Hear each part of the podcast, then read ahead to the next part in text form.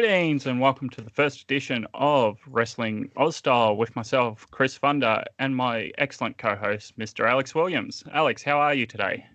Yeah, awesome, mate. How are you? Yeah, yeah, pretty good. So this is just going to be more of a overview of how we uh, got into wrestling, how we sort of um, became friends, and what our wrestling is like today, what we watch. Um, do you want to start, Alex? Yeah, sure. Um, basically, I've been watching wrestling my entire life. Like, my nan, my Lola, for all you Filipino listeners out there, um, she had been watching wrestling since the 70s, and our house had always had VHS tapes of wrestling in there. And there's actually a photo of me as like a three month old toddler, and in the background you can see uh, Andre the Giant wrestling Hulk Hogan on the television set, and it was from WrestleMania 4 in the WWF Championship tournament. So, wrestling's always been a part of my life, and uh, my father's a massive wrestling fan as well, and yeah, it's always been a part of our family. To my mother's disgust. but she's a very nice lady, your mother. yes, yes, she is. um, for myself, getting into wrestling, a lot of people have heard me on other podcasts like uh, notable Canadian branded uh, wrestling podcasters will be quite shocked to learn I'm not the one who got into wrestling first. It was actually Alex. And I remember being yes. in primary school and being friends with Alex, and he invited me around to his house one day. And lo and behold, wrestling was on the TV, and it sort of started from there around 96, 97, maybe, sort of yeah WWF and WCW, because I do remember shortly afterwards we got the pay TV at home, and I remember you'd change over the very basic Austar back in those days, which is now also Foxtel in regional areas. But um, you'd change over from Cartoon Network in the day to I think it was like Turner Classic Movies, which would have the two-hour yes. Nitro on like a Wednesday or a Thursday night tape delay, and then after that, go to the classic movie and turn off for the night. So I followed wrestling pretty big from sort of 97 onto about 2001. And then we got rid of um, cable TV, pay TV at home. And I sort of dropped off from then until about 20, 2010, 2011 when we got uh, pay TV back. And I sort of got back into it. What about yourself, Alex? Were you watching the entire time?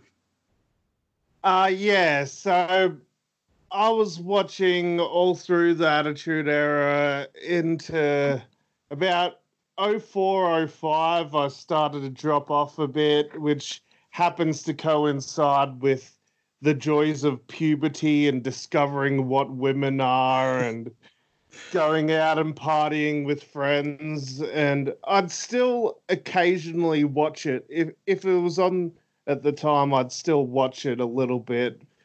But I would say my dark years were about or oh, 05 to about 08. I sort of slacked off a bit, maybe even 09.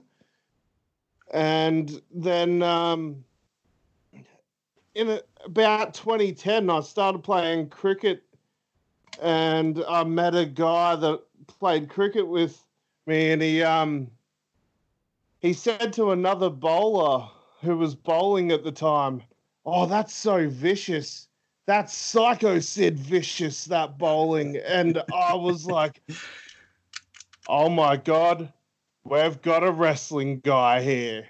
And then pretty much I've watched every pay-per-view with him from about from Survivor Series 09 to to now like every month we'll watch the pay per views together. So that got me back into it. Yeah, and for myself, it was sort of um, like I said just before, getting the cable TV back on at home, and then just flicking through the channels going, oh, wrestling's still a thing. And then discovering WWE and then TNA. and then through the internet, realizing, oh, there's this thing called Ring of Honor, which has pretty good wrestling, a lot better than what TNA's offering. And then New Japan. And from there, I started watching a lot of local Australian wrestling and New Zealand wrestling. Yeah, well, I think it was about, uh, I could be wrong here, but around 2011, 2012, uh, I really wanted to f- find out what other wrestling was out there besides TNA and WWE, which we were getting on Foxtel over here. Yeah, for so, uh, just to yeah. interrupt for a second, a lot of people outside of Australia mightn't realise that even though we do have a lot of Australian wrestling that is credible, we don't have Australian wrestling on TV. All we have on TV is North American wrestling. Yeah. And yeah. I I went on YouTube and I just started searching up uh, Australian wrestling and it was around 2011 2012 I still remember this video and I recently went back and watched it I found a video on the Melbourne City Wrestling MCW's YouTube page of a very young Matt Silver, uh, now known as Buddy Murphy, attacking uh, Mike Peterson in a gym in Melbourne, and that always stuck with me. That video, they um, brawl all over the gym and into the cafeteria area. Yeah, and that was sort of the first thing I'd ever really seen of the more current Australian indie wrestling scene. Yeah, and just to briefly mention again, Australian wrestling was big in the in the 60s and 70s before both Alex and I were born. It was wrestling nationally Australia wide. You had big stars like Andre the Giant and um, Ric Flair and people from the NWA, the US territories, come over on um, national tours. But when the um, Channel 9 execs decided to stop airing uh, wrestling in favour of trying to get the cricket rights, the uh, the wrestling money dried up and had no TV exposure, which led to rest, less stars coming over, which led to the promotion closing down. So wrestling in this country has sort of been the uh, underground, more or less. It hasn't reached that national peak like in the 60s and 70s until sort of recently it's been coming back up but um yeah it's slowly working its way back up yeah that's right and when I was younger, actually, one of the VHS tapes I had was a. We've talked about this before, Chris. Um, it was called either Wham or Bam or Thank You, Ma'am or something like that. Oh, one of the hosted yeah, by Jacko. hosted by Jacko, and it was a compilation of World Championship Wrestling in Australia from the 60s and the 70s. Uh, I remember just watching that with dad and dad telling me about the few times that he went to Festival Hall and all that sort of stuff, which was pretty cool. Yeah. Yeah, I've seen one or two of those. There are still a few floating around which have been uploaded to, uh, shall we say, other video sites. but um, yes, I've seen a couple of those. They're quite out there if you don't know who Jacko is, a legendary footballer, sort of hard man.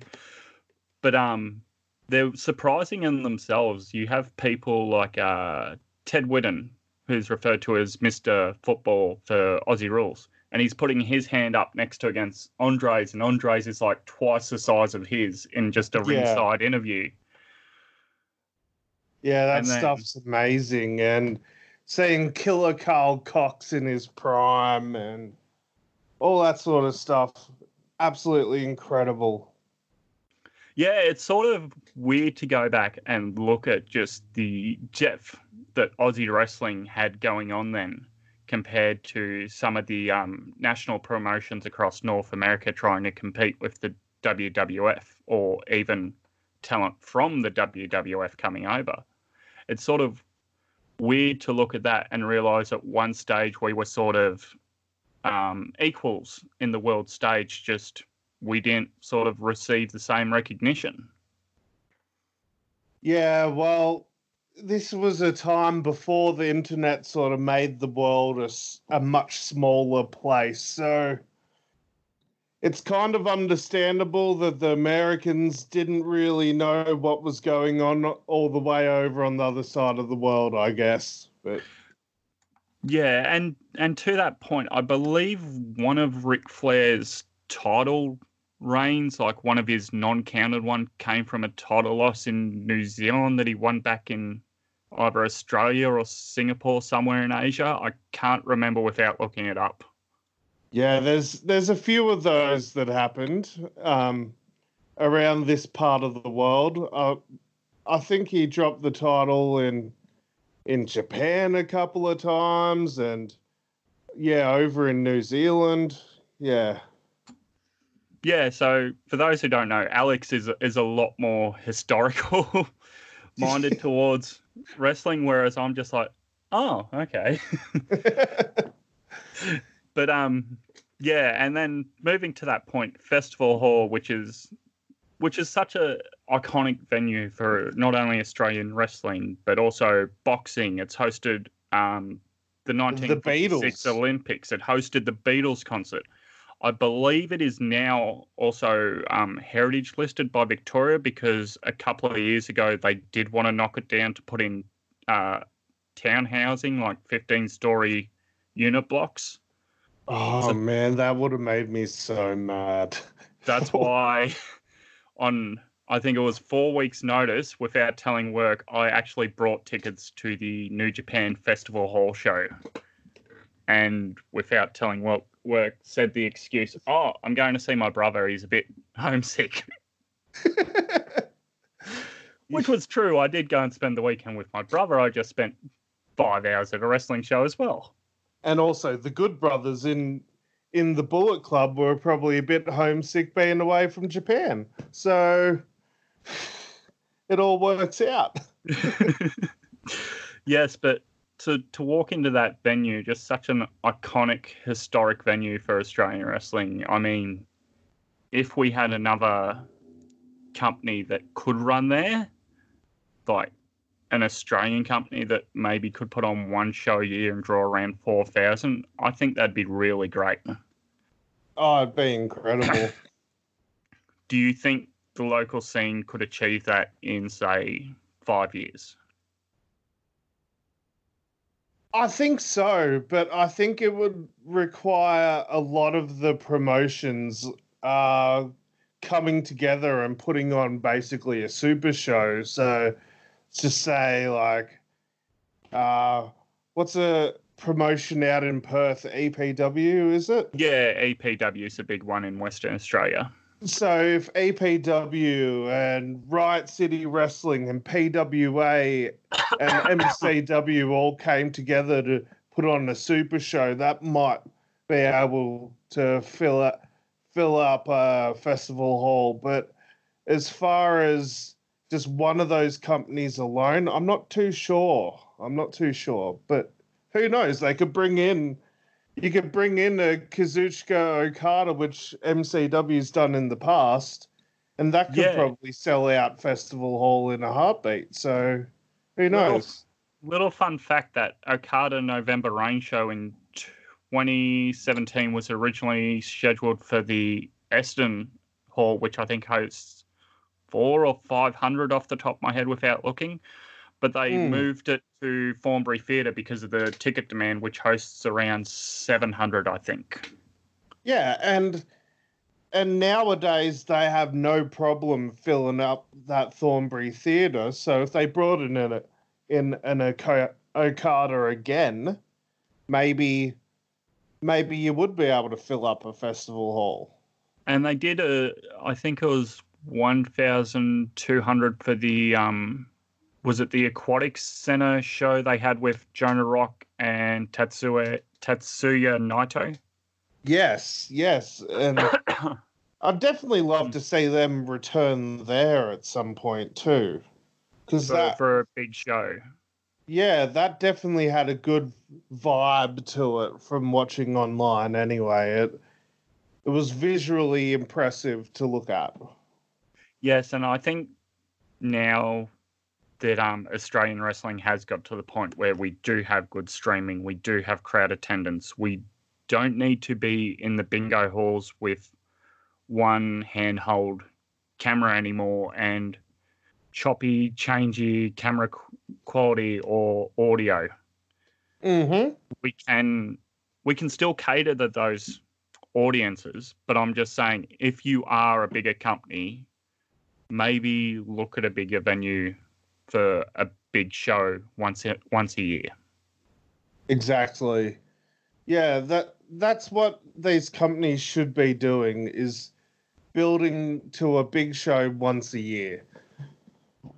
A big show, big venue, big matches.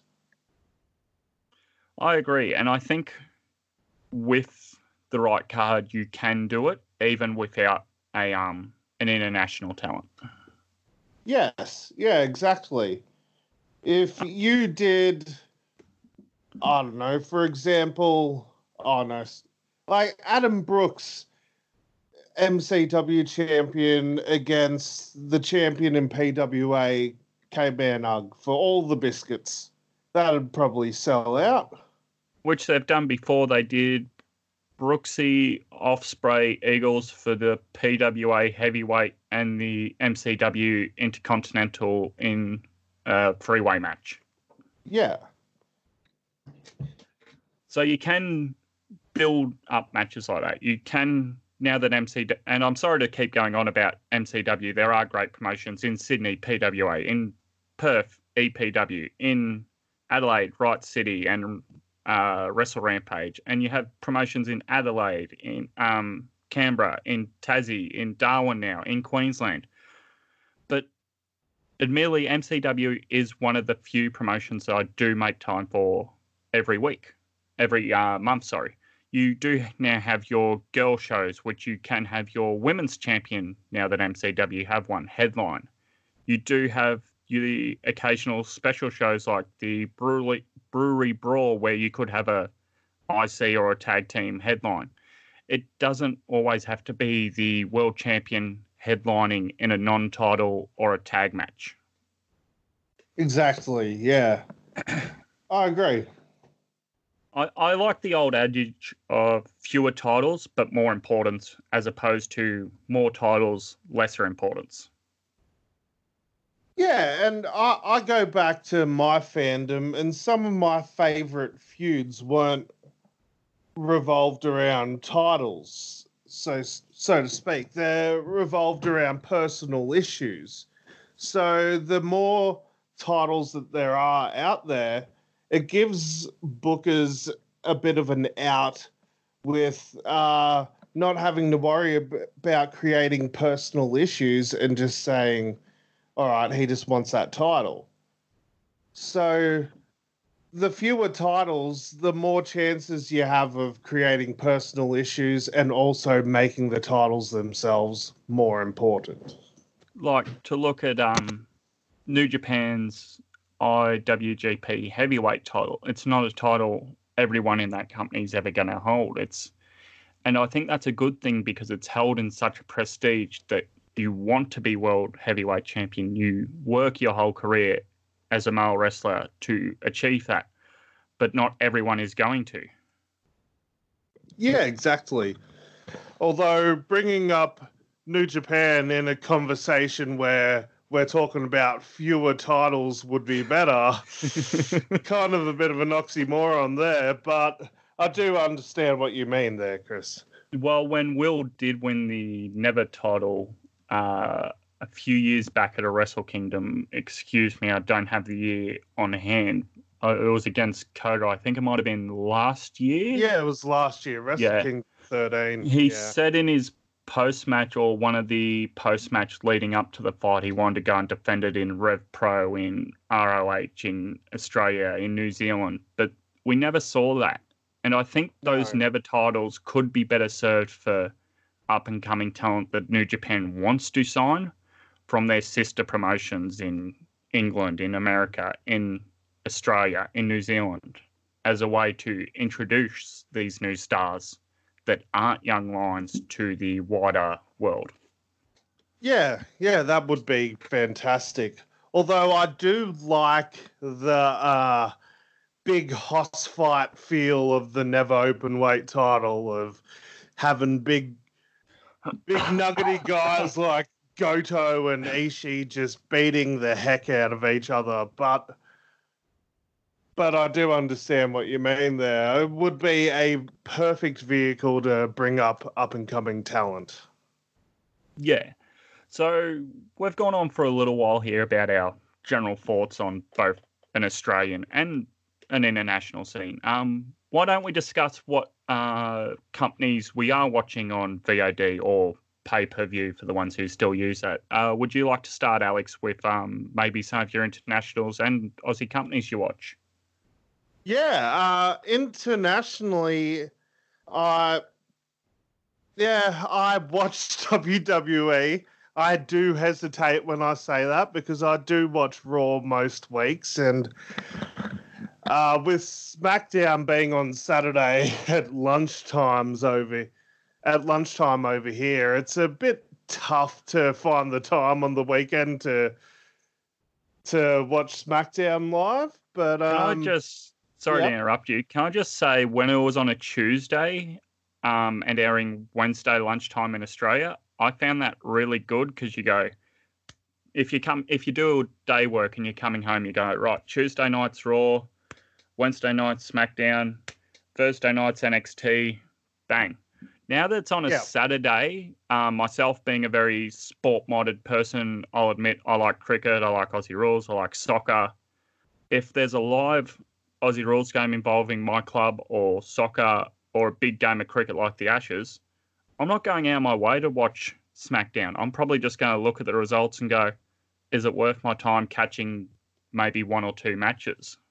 And the thing is, like, you might miss it on the weekend and then you could be busy all weekend. SmackDown's on at 12 o'clock on a Saturday afternoon. Finally, the weekend's over, and next thing you no, like Monday could be a pay per view. All right, I, I guess I'm not going to bother going back to watch SmackDown.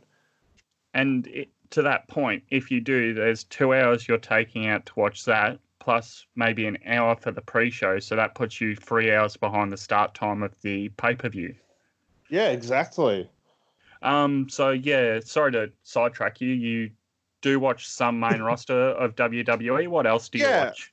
Uh, I occasionally check out NXT. Uh, I definitely tune in for takeovers, like most fans do, and I um watch the occasional weekly show now that NXT's on Foxtel, which is awesome. Uh, I'm definitely going to be checking it out more often. And besides that, when NXT wasn't on Foxtel there for that little bit, and you'd have to wait about 24 hours to watch the previous day's NXT. Oh, to come up on the network, on the uh, sorry, the, the network. WWE network. Yeah, it was like a 30 hour delay. Yeah, and by the time it was actually up, I'd already read the, I'd already seen results, and I'd just didn't care anymore, to be honest.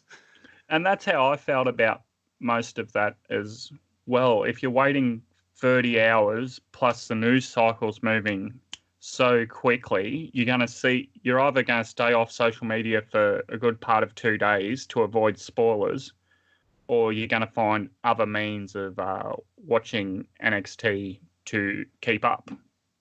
Yeah, and I think the only time I was impatient about it all and went to nefarious means to watch it was when Rhea won the NXT Women's Title, and yeah, um, what else do I watch? I watch, yeah. I, I watch a lot of wrestling. Jesus, because there's not enough. Okay, let's there. just let's just keep it to current stuff then. yeah, um, AEW, I love it. I love I love it and I do have rose-colored glasses on watching it just because there's nothing Cody Rhodes can do that I won't love. His wife on the other hand, oh jeez.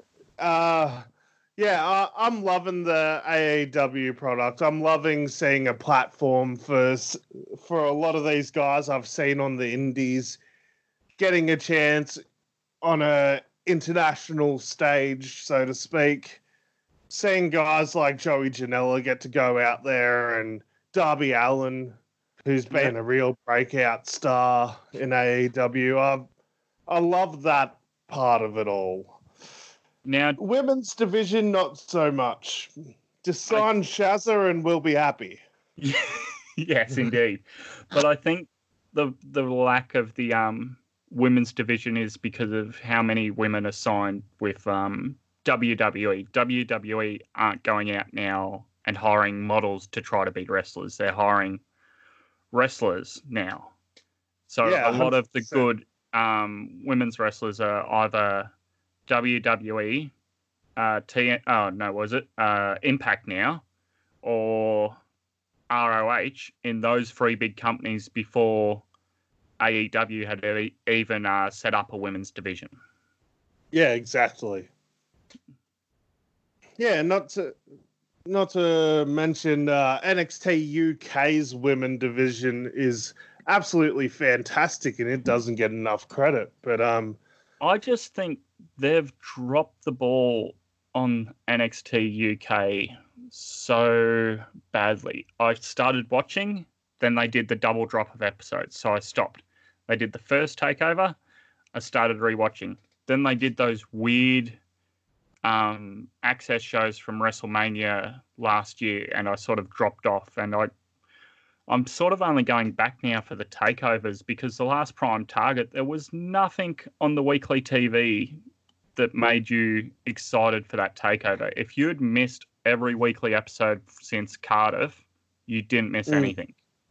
yeah, yeah, and I don't even go out of my way to watch NXT UK anymore, which is quite a shame because before signing with the WWE, Walter was one of my favorite wrestlers on the independents. So, yeah, it's quite a shame. I think that's just the nature of that beast.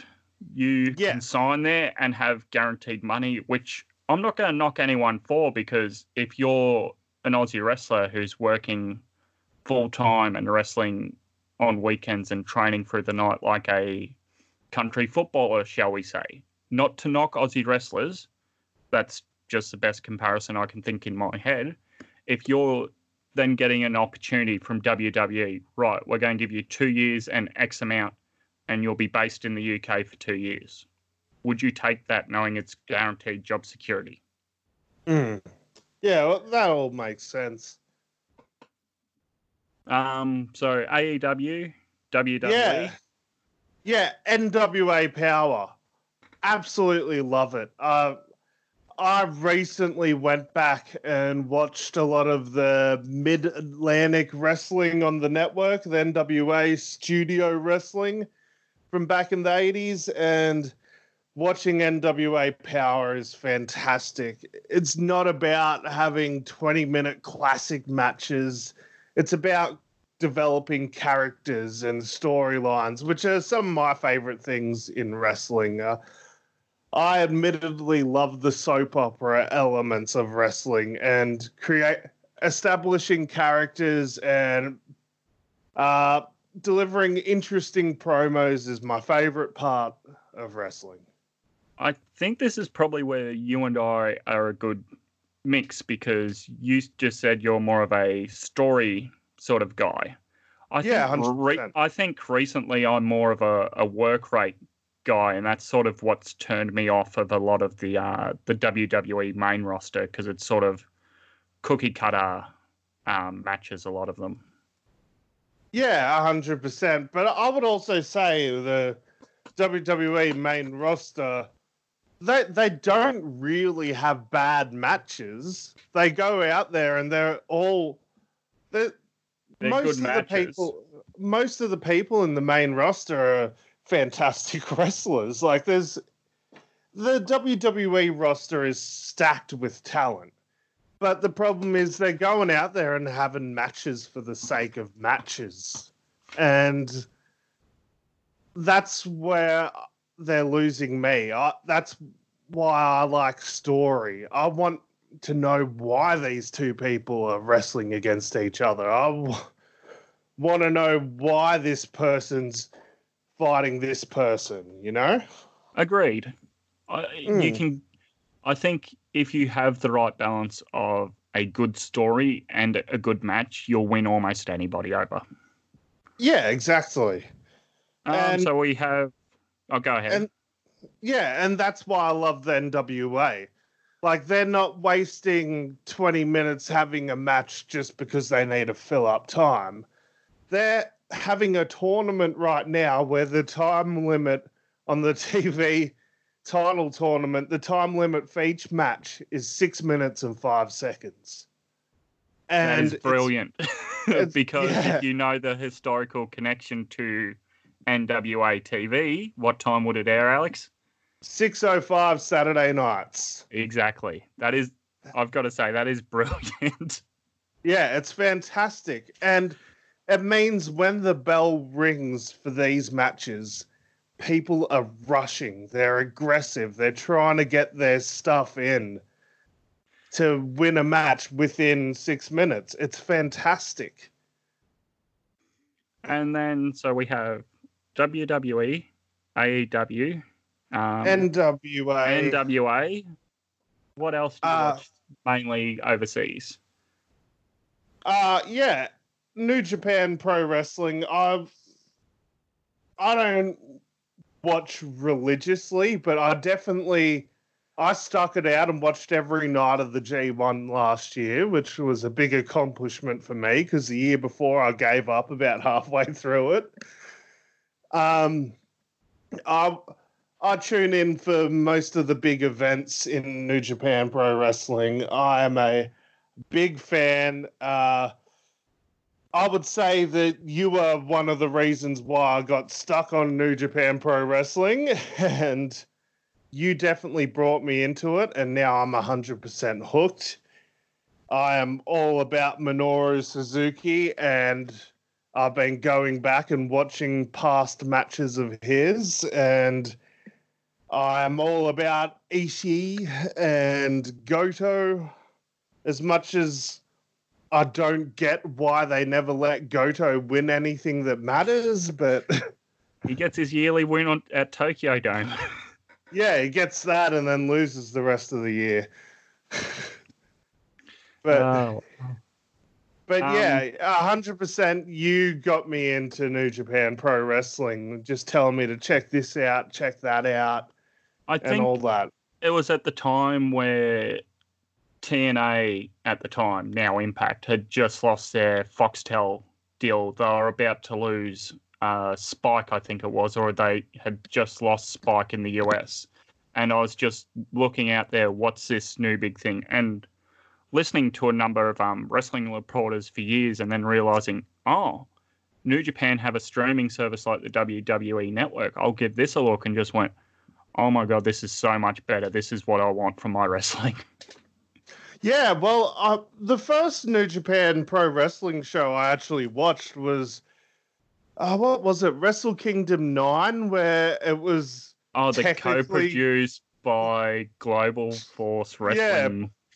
By GFW, and they had uh, Matt Striker and Jim Ross on commentary, and that was the first time I ever saw Kenny Omega Is that, wrestle. And one, that one's not on New Japan World though. I don't think the English is on there with Ross No, and um. Striker. no, it's not.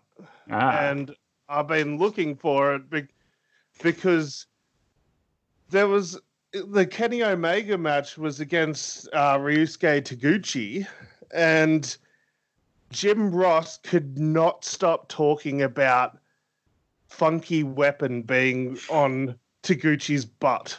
he was just obsessed with it. He couldn't get past that. Yeah, that And sounds you- like one I'm definitely gonna have to check out now. just hearing and uh funky weapon from JR was just ridiculous. Um and JR like struggling to hide his disgust with the uh Kenny Omega forearm spot where he used to grade his forearms against the face of his opponents. Do you remember that spot he used to This is do? before he was in Bullet Club, wasn't it? Or when he was lower tier Bullet Club? He was lower tier Bullet Club at the time. He was the cleaner of the junior division at this point in time. And Matt Striker was explaining that Kenny Omega shaved his forearm hair three days ago, so it would be It's the perfect stubbly. stubble stubble amount for the for the Tokyo Dome. And hearing JR trying to hide his disgust for this spot was hilarious. But yeah, that was the first time I ever saw New Japan. And what was the headliner for that? I think that was was that a Tanahashi Okada one, probably? I think that was Tana Okada. yes. Because I think was I think Tana won that one because it was like the year after Okada beat him for the first time in the dome. yes. Yeah. 10 or 11 was the first time he beat him in the dome. I don't know. I'd have to look up the results. I don't have it in front of me. Yes. And uh I believe this might have been AJ Styles and uh Naito. AJ and Naito was on this one, and Shinsuke Nakamura and Kota Ibushi for the IC title. And I I remember that standing out to me because that was the first time I saw Nakamura and he comes out doing this thing, and I was like, oh, "What Oh, poor is Nakamura. this?" Yeah. I've actually, when they did his farewell at Korakuen Hall, I've actually got one of those t shirts where it oh, says oh, awesome. best in the world, like one of those limited event t shirts. yeah. Yeah, so I've got one of those, and that's the Nakamura shirt I have somewhere. That's fantastic, actually. Um, yeah. So I'll just run through quickly some of the stuff that I watch. I watch WWE, mostly NXT from the U- US. Sorry. I don't watch 205 live anymore. If WWE are just going to cancel it on on week, odd weeks, what the hell's the point? I barely watch NXT UK, as I mentioned. If nothing on your TV happens between one takeover to the next, what's the point? Raw and SmackDown, I'll occasionally check out, but most of the time it's just meh to me.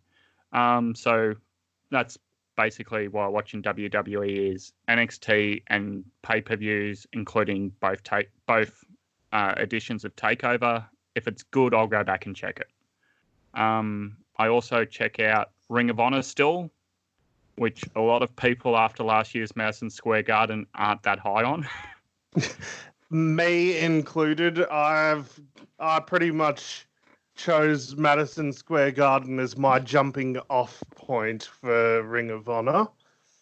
Um, I do enjoy Taven. I have for a long time, which I know you don't get.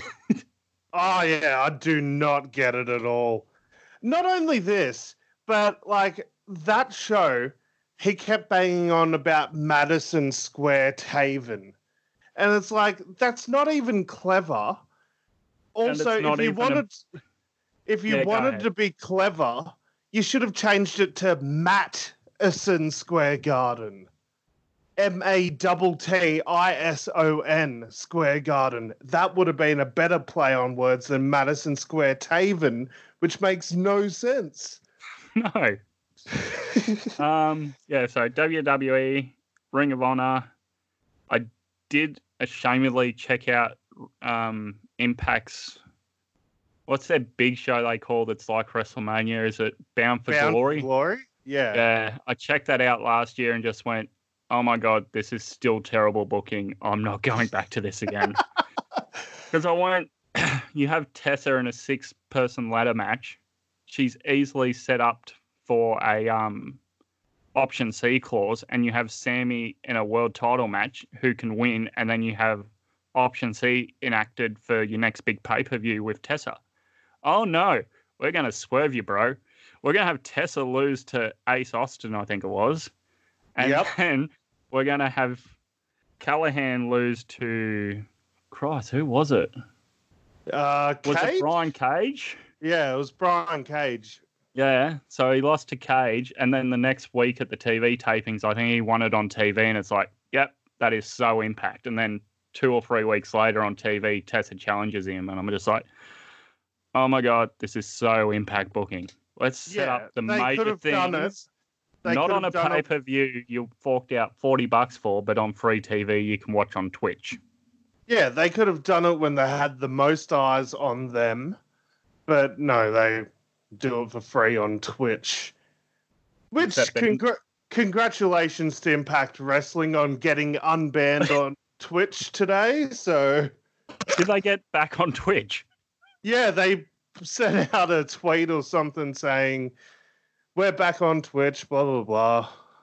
How that company is still alive when so many others are dead, I do not know. So we Uh, have yeah, WWE, Ring of Honor, TNA, which I'm never going back to until I'm drunk and there's no other wrestling on. Uh, new, uh, no, um, NWA. I really enjoy the classic throwback feel to NWA. Another pay per view so close to this one, I'm not personally buying because I brought the last one on FITE and I'm not buying another one this close.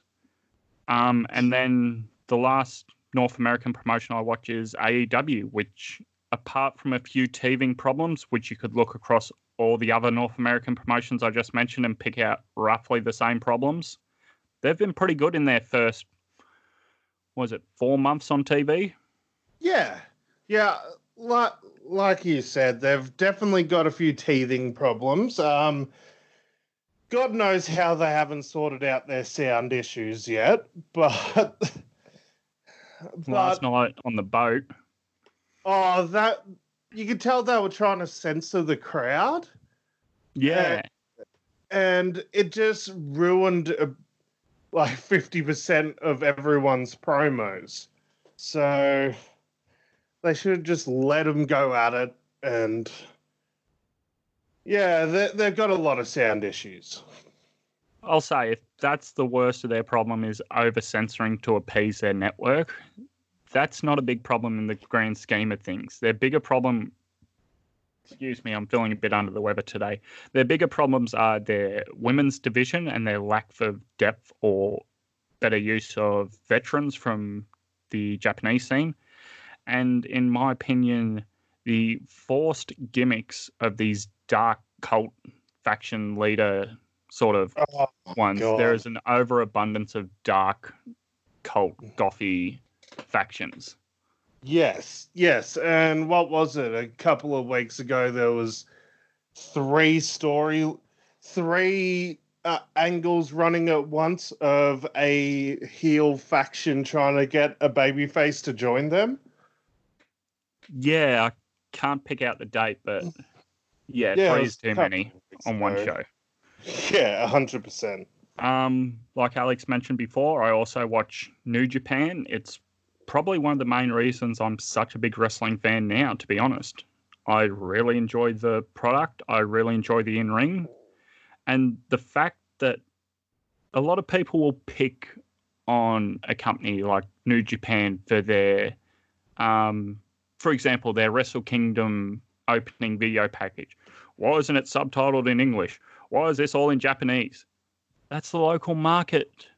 They're catering to their biggest audience. It'd be like if uh, Res- uh, WrestleMania this year, their opening package was in, and I'm not going to say because I'm going to screw the language, in uh, Saudi Arabian.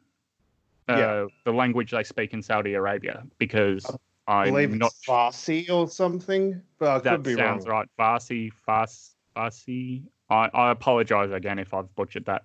But it'd be like if they open that, then that's fair to criticism. They're not appealing to their biggest uh, speaking audience. They're catering to a select, very narrow audience. Back to New Japan, I really enjoy that. If your biggest criticism is it's not in enough English or it's at an odd hour for us, one, the um, issue of it's not in English. They have a dedicated English commentary team now. Around, I'd have to say, over 90% of their events now are either in English or will have post match translated to English on YouTube the next day.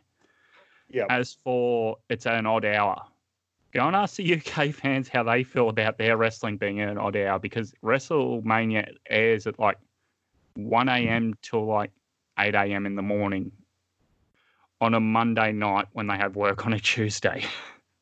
Yeah, that's insane. Could you imagine us getting up at 1 a.m. to watch a WrestleMania all night to go into work the next day? Yeah, that wouldn't be happening. no, no way at all. Um, so yeah, what products do you watch from Australia and New Zealand, Alex? Um, I'm still only a couple of years into my full time watching of the Australian independent scene, so I'm not as diverse as you are, Chris, but I do watch. I do make a habit out of watching Melbourne City Wrestling uh, every month. I watch PWA Black Label when I can. I was 100% fully immersed in Underworld Wrestling on Amazon Prime.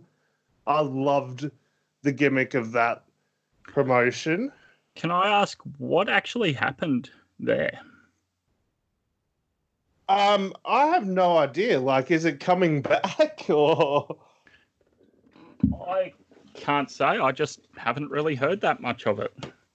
Mm, well, they they aired like the first four episodes on Amazon Prime, and then late last year they put on the last four episodes, and it finished, and it finished perfectly with uh, good old Gino Gambino coming in and stealing the titles to stop the end of all things. Oh, But- Gino is so great. Oh, he's he's my man. There's um there's a photo of him as Mr. Juicy where he looks exactly like me. So I a hundred percent I a hundred percent love him no matter what. And um I also watch uh Wrestle Rock's my favorite thing in the world. It's so sh- and I love it. Just a disclaimer for those with young children in the audience maybe watch Wrestle Rock on your own first before allowing your children to watch that. Even though it's on MCW Encore, it's not appropriate for young audiences. No, it's not. Having been there live myself and a few beers deep before, what was it, Super Showdown, not the Saudi Arabia one, the Australian one. Yeah, we kind of played up a little.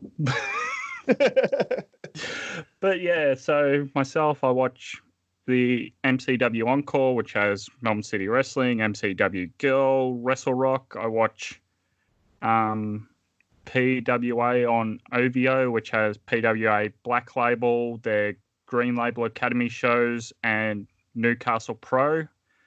I try to check out EPW from Perth, uh, Wrestle Rampage from South Australia, and then Riot City Wrestling.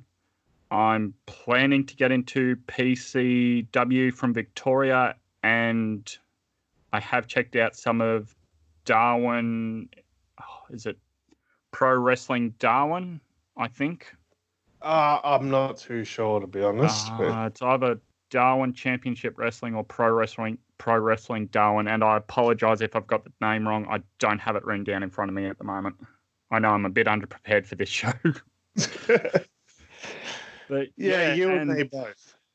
there are also shows in like Tassie and Canberra and across New South Wales, Victoria, Queensland, there is so much offered on VOD now. It's just finding the time to watch most of it. Hundred percent. I um pray that one day some site just grabs all the VOD and just puts it all on one website so I know where everything is. But there was a site. Oh, it was a year after New Japan started. There was a site set up that wanted to do that, but most of the Aussie companies already had their own set up by that time. Yeah. Who knows? Maybe one day we can have all our Aussie wrestling in one place or a site that sort of links you to all those places anyway. Just goes, it, if you want to watch this, click here. Yeah. Yeah, that'd be fantastic because it's it is tough to find certain uh promotions on demand stuff from time to time or or like finding out if a promotion has on demand. And I will say this if you're a promotion and you have social media, I've checked out a few promotions when they're supposed to be running events that night and their social media hasn't been updated for six months. Yeah. And, and it's then, just like. Then have a look at what MCW does with their social media. Perfect. And sorry to keep harping on MCW, it's just one of the promotions we watch the most. And yeah. if this thing picks off and we hear back from you, our audience, hey, Chris and Alex, check out EPW Reawakening. Hey, Chris and Alex, check out Riot City Wrestling. Hey, Chris and Alex, check out this promotion from New Zealand. We'll do that. We'll listen to you guys. But at the moment, we're just starting out. We want to hear back from you. We want your honest feedback. If you go, this match is amazing, this match is on VOD, here it is, check it out, then we can talk about it.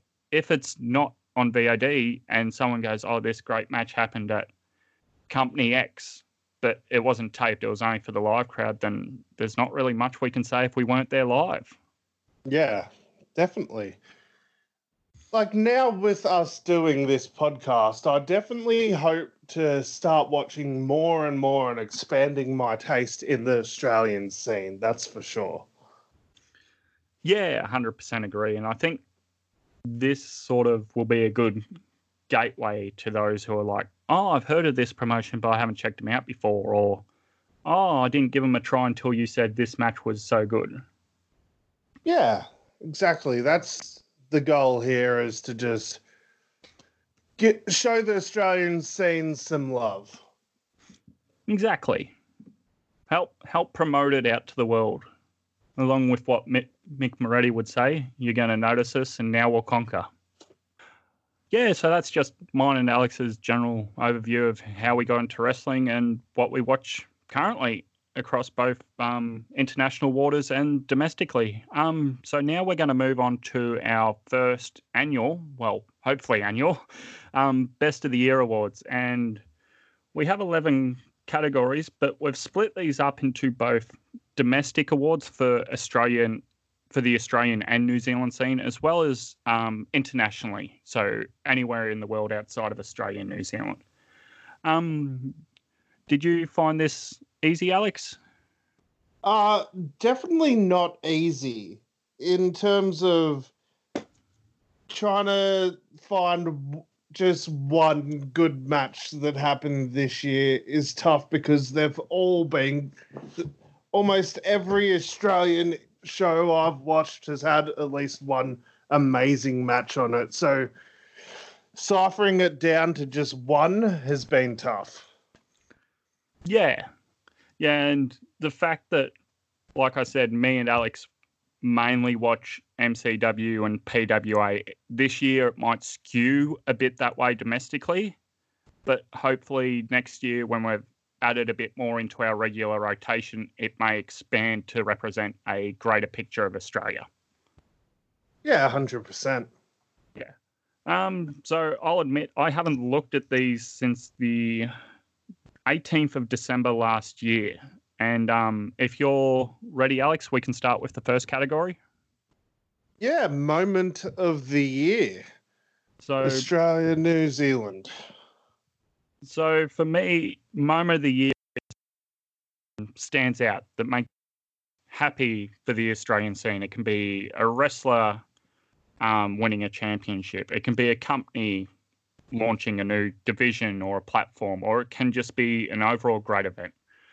Did you want to go first or myself on this one, Alex? Uh, you can go first, Hoggy. No worries. So I've got a couple of honourable mentions here. I had SPW and MCW host the Super Show Southern Rumble in Invercargill, New Zealand. And my second honourable mention uh, in second place was PWA signs a deal with OVO to live stream events. But overall, I don't think I could give this to anyone else but PCW Grand Slams hosts over 2,000 people the same night as MCW Clash of the Titans, which was headlined by Gino Gambino versus Slex in a champion versus champion winner take all match. Yeah, that's incredible, mate. We had over 3,000 people at one night in Melbourne across two different venues. Yeah, absolutely insane. And, and if that's not a sign of the Aussie wrestling scene growing, I don't know what it, that it, what is. Because this is traditionally one of the companies that is left outside of the talks of the big three, the big four, the big five companies of this area of the world.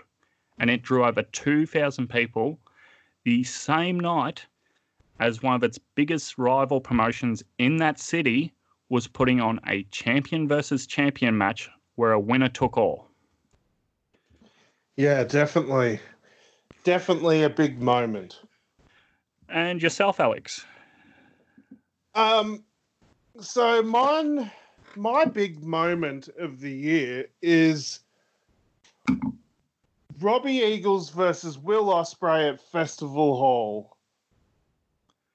New Again. Japan Pro Wrestling coming to Festival Hall and an Aussie fighting for the a New Japan Championship with so much history being the main attraction quote unquote, even though it wasn't the main event.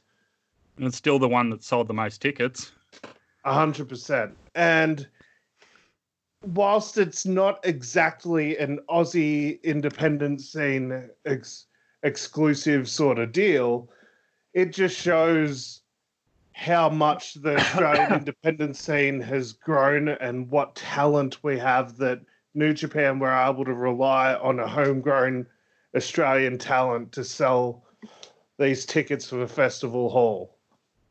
Yeah, I 100% agree. If you take Robbie out of that match and you put El Fantasmo in there, I don't think you draw that same figure at Festival Hall for a night of live. That's the thing, also. It was live streamed from Festival Hall on the FITE app. Yeah, a hundred percent. Um, it was incredible. Like you and I were both watching live and messaging each other back and forth, and I, I will give an honourable mention to the surprise appearance of the Bez dispenser, the big sexy unit, Nick Berry, popping up in the opener. I kind of I, I marked out big time for that. Seeing him do his goofy stuff in New Japan was hilarious. But um, also, Mm. I'd like to give some honorable mentions to Adam Brooks returning to MCW and winning the Ballroom Brawl. That was, in terms of a pop, that was as big of a pop I've heard in MCW. I'd have to agree. That's one of the bigger ones that I've heard um, on tape. I can't comment otherwise because I was there a couple of years ago live. Yeah.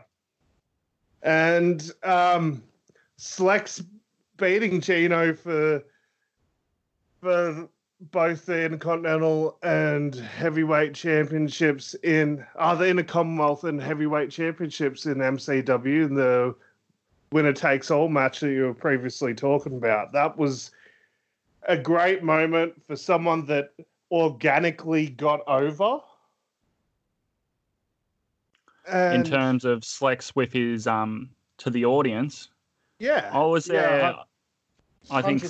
six months earlier, New Horizons 2018, when Slex first um, Brooksy, and Brooksy ends up winning, and that's the night I'm pretty sure Slex turned face because he's going, typical Adam Brooks, always sneaks out the win, something like that.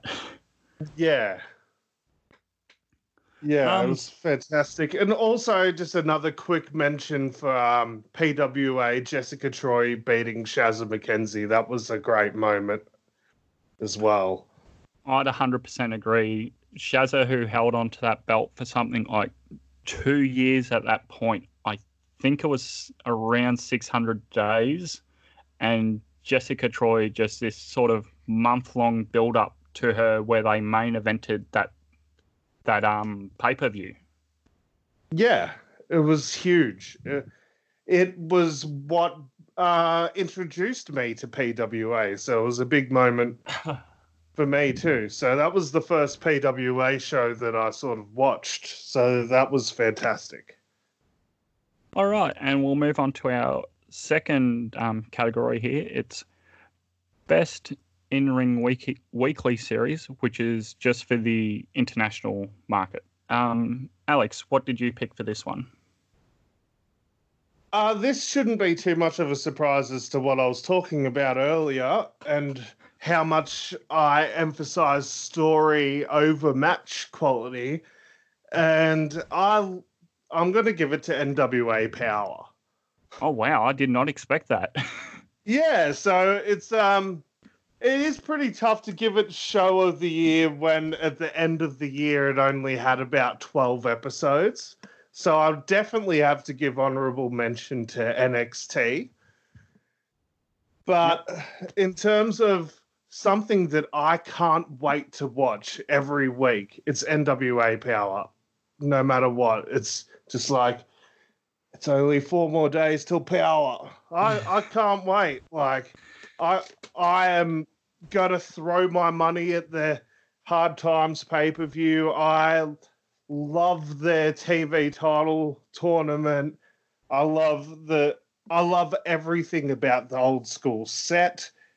Having Nick Aldis as your heel champion and watching how his character developed from being from how it started off like In Impact, he- wow Brutus wow. Magnus. yeah good old brutus magnus and doug williams and the british invasion and then what were they the world elite with eric young jesus but Geez, that's like a whole show in itself, a TNA retrospective. uh, maybe one day, but I, I'm not in any rush. Uh, uh, watching how Nick Aldis's character has progressed from the first episode of NWA Power to the most recent, how he's always had that air of confidence about him, but he was more honorable at the start, and how he was respected Tim Storm, and then seeing how that developed into from confidence to being arrogant. And it's been fantastic watching that story unfold and watching the story of him with uh, his faction strictly business. It's been fantastic viewing. And also uh, also uh, aaron shooter stevens and the question mark is one of my favorite things on wrestling television at the moment Wow, I just didn't expect you to pick that. Um, for myself, I just I couldn't go past All Elite Wrestling AEW Dynamite. I just think in in where so many others have tried to compete with WWE and presented a WWE like product, AEW have gone right. We're not doing that. We're going to go instead of going instead of copying the square and giving you a tr- a rectangle, we're going to give you a circle and give you something completely different. Yeah, I definitely agree. Uh, AEW is a fantastic alternative to the WWE. Uh, will- like, th- there are a few creative decisions I don't like, which which forced me to play the NWA card. But Oh, you besides that, know my love for the librarians. Oh my I- god, I I, I just do not give- like that gimmick. I think you need to give Peter Avalon a chance. Yes, ignore everything involving Leva Bates because she is horrible. Peter that's what we Avalon can- Peter Avalon can actually go in the ring. Leva Bates cannot do a thing. Uh, um, would you like to introduce our next category? Uh yes, just all right. Next category is announcer or announce team of the year. So we'll give an award for this for one for Australian slash New Zealand and one for international. Um, I'll start first if you don't mind. Yeah, go for it. Yeah, so international, simply hands down, there is no other team who compete with this. It's the four man booth of Kevin Kelly, Chris Charlton, Gino Gambino, and Rocky Romero from New Japan World, the English team. Before Uh, you go go any further with that, I'll just have to say that is my pick as well. A hundred percent my pick as well. I don't mind the Japanese team. If there's a big championship match, sometimes I'll go back and watch it in Japanese for the emotion the commentators give. Personally, I don't speak Japanese, so I have no idea what they're saying. So having a service that provides a good English team that calls the matches, that tells the story, and isn't bickering with each other about whose husband's doing what is great. and um also what Gino brings to that announced team as the Bullet Club representative during Bullet Club matches it provides great banter. And they got this thing going on now about whether Gino's finally going to get his Bullet Club tracksuit and uh, it's just been great. And Rocky Romero just absolutely despising everything Gino has to say and keeping that sto- story between the two of them going without making the uh, commentary be about getting themselves over as well. Which has been, yeah, they've been fantastic. you have Kevin who provides great commentary. You have Chris who does great on the spot translations. He's there within seconds of translating the post match interviews uh, in the ring, live there by the ring. You have Gino and Rocky who provide um, like a wrestler's perspective whilst both playing off against each other, one being from the Chaos faction, which is more face aligned, and one from the Bullet Club faction, which is more heel aligned. I just I look at all the other commentary teams and I just simply can't go one and two. It's it's a wide gap between this team and anyone else from an international standpoint. Yeah, a hundred percent. Um, I I looked over the list and I was like, okay, I love NWA, but their commentary for 2019 was Joe Galli and Jim Cornette. I do not want to go into what Jim Cornette did, but that's a reason to not pick them. Uh, AEW, I love that, but Jim Ross has lost a touch or two. And yes. and I might be delivering a bit of a controversial opinion here. NXT. I think Mauro Ranallo is a little bit too Don West for my liking. Oh, Geez, there's a name you haven't heard in a while. Yeah, he's just I- needs to take like not every show needs to have the Mamma Mia moment. And also his pop culture references are very cringeworthy at times. I'll say I do like Mauro. I like that he's so open with his um, mental uh, health. Oh yeah, definitely. for lack of a better word, and that he does be open about that because that's a lot of issue a lot of men won't talk about openly. And if you are listening to this and you do have problems, if you don't have family you can talk to, go see a doctor. It may be the best thing that ever happens to you. Yeah, I've As- recently watched the Mauro Ranallo bipolar rock and roller uh, documentary. It is fantastic and brings great awareness. But his commentary just- style yeah. is not my. It's just not my flavor of ice cream. if we're com- judging him not on an overall person quality, on this is your job, how well do you do your job, I'd have to agree. I think Mauro sometimes can be over the top to a point of ridiculousness and jams in pop culture references that aren't needed. If I'm on my phone Googling up what some reference is and you're taking me out of the match, is that the point of your commentary? Yeah, and like, uh, I think the last NXT show I watched, he was comparing someone to a Tesla Cybertruck, and I was like, "What the hell's a Tesla Cybertruck?" So then I'm googling Tesla Cybertruck, and when you're making me pick up my phone, Google something because I don't understand what you're talking about. Yeah, you've got a problem. Um, so for uh, local commentary team, I couldn't go past one of my favorite teams, uh, Chris Fresh and Julian James from Wrestle Rock. Oh, Really? So, I am hundred percent in agreement with you again on this category. So we've both picked the same on both Australian and international announced teams. So Double clean sweep. yeah, exactly.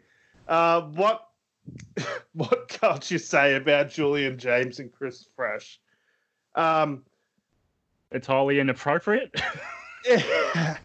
yeah, it's very inappropriate. It's like uh, Chris said earlier if you have children, don't watch this with them. But when you've put the kids to bed, watch this, and you will not take your eyes off the screen and you will turn up that commentary loud because they have some interesting things to say. And I think it plays My- very well off the Australian sense of humour as well. If this was an American company doing this, you could see them just being pulled after one show. Oh, yeah, for sure. yeah. Um my favorite part of Wrestle Rock is when the commentary team of Julian James or Chris Fresh says something so ridiculous because their commentary is played over the speakers in the entire arena for the crowd there to hear what the commentary team has to say. Yeah, if you haven't been there live before, it's hooked up in uh, the Corner Hotel, so it's a iconic uh, music venue in inner Melbourne. Um, so instead of the commentary just being hooked in and recorded, it's hooked in and played through the sound system like a band would be hooked in. Definitely. And um my favorite part of that is that whenever Chris Fresh or Julian James say something so ridiculous or inappropriate that it cracks up the talent in the ring. And there was a couple of moments with Toni Storm at the last Wrestle Rock show where Toni Storm was breaking beyond her control in the ring because of the commentary team, and I loved it. It's it's definitely not going to be everyone's taste, but if you have uh, adult sense of humor, shall we say, and you give it a try if you love your wrestling, I think most of the audience will enjoy it. Yeah, just don't take it too seriously. It's just a bit of fun. Exactly. Um, so we move on to our next category, best promo. Um, but again, the rest of the categories will be awarded for both international and domestic. Um, would you like to start, Alex? Yeah, so you and I spoke about this off air, and I was saying that perhaps promo of the year could be for one outstanding individual promo, but for my domestic version of this award, I'm going to give it to someone who's just consistently amazing on the microphone. And domestically, I give that to the 21st century success story, Matty Wahlberg from PWA. Um, his promos online, his promos in the ring, his beer pong thing at intermission, him cutting promos on Australian Survivor. I mean, he. I Don't mean, you mean the actual idiot? yeah, actual how, idiot Matty how Wahlberg. He picked that up and just ran with it. Oh yeah, with in an instant, he's got t-shirts out. His Twitter name's actual idiot Matty Wahlberg, and he is just so smart with how he promotes himself. He is going to be the face of Australian wrestling, hundred percent, without doubt. I, I'd have to agree with you. If he is not picked up somewhere in the next twelve months, he will be in a very high position in the local scene.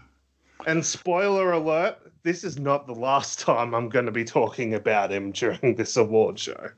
Ooh. Um, so for myself, I I'm sort of went a bit left field here. I chose the interviews of um, an honourable mention has to go to Tom Philippe when he said he kicked Stevie's leg out from under his leg at MCW Uprising. yeah, that was incredible. I think I just laughed so hard when I heard that. I'm like, wait, did he really say that? uh, but oh. I, I gave it to Jack J. Bonza as he confronted Robbie Eagles in the hype package before uh, PWA and Fale Dojo present Liger Down Under in December. I just, Fantastic. No arguments there. That's... I just found it really good. Bonza's in this room in this suit, and Robbie walks in and goes, What's all this about? And Bonza's going, You're not here. You're saying you want to save the wrestling scene, and you're not here. What are you doing to help? And Robbie just comes back at him. Um, go I've got another couple of honorable mentions as well. Um, there was, ahead, a, man.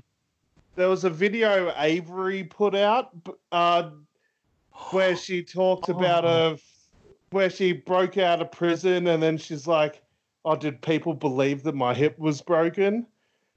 Like, I completely forgot about that until you just mentioned it. It was before the Scarlett Bordeaux match at Wrestle Rock. Yeah, yeah, that was. It wasn't really promo of the year, but it was video of the year worthy. It was just well produced. It was. And, it got the point across, and it made me really want to see Avery wrestle, which is, I always do anyway. big fan of the bin chicken. And this is more so what this category is: um, best promo. So it can be best speaker on the mic, best video package, best um, thing that gets you invested in a match in somebody's work. Yeah, and um, also anything involving Loverboy Lockie Hendricks and Uncle Paul last year was fantastic, especially the final promo after his match with uh, was it Drunk Uncle Beach at Wrestle Rock, I and they sung "Never so. Ending Story." that that promo that segment itself was so ridiculous yet it keeps just sneaking into my brain when I was looking at this category. So, yeah, uh, Loverboy has to get a mention for promo of the year because he's just fantastic, and I look forward to seeing how this new dimension of his gimmick goes as much as I want to agree with you, I do have to say, yeah. no, no, that's a good honourable mention. Um, internationally, I went for Cody saying that he needed his older brother at AEW Double or Nothing. I think uh, the yeah. emotion in his voice, the fact a lot of people thought this may be Dustin's last match before he moves to more of a backstage coach sort of role, and him there just covered in blood. You couldn't tell what was face paint and what was blood. Yeah. Um, I I was going to pick the exact same thing. So, But so um, I I hundred percent agree with you. Yeah, I I picked the same thing, and I'd like to give honourable mentions to um, Tim Storm on NWA Power.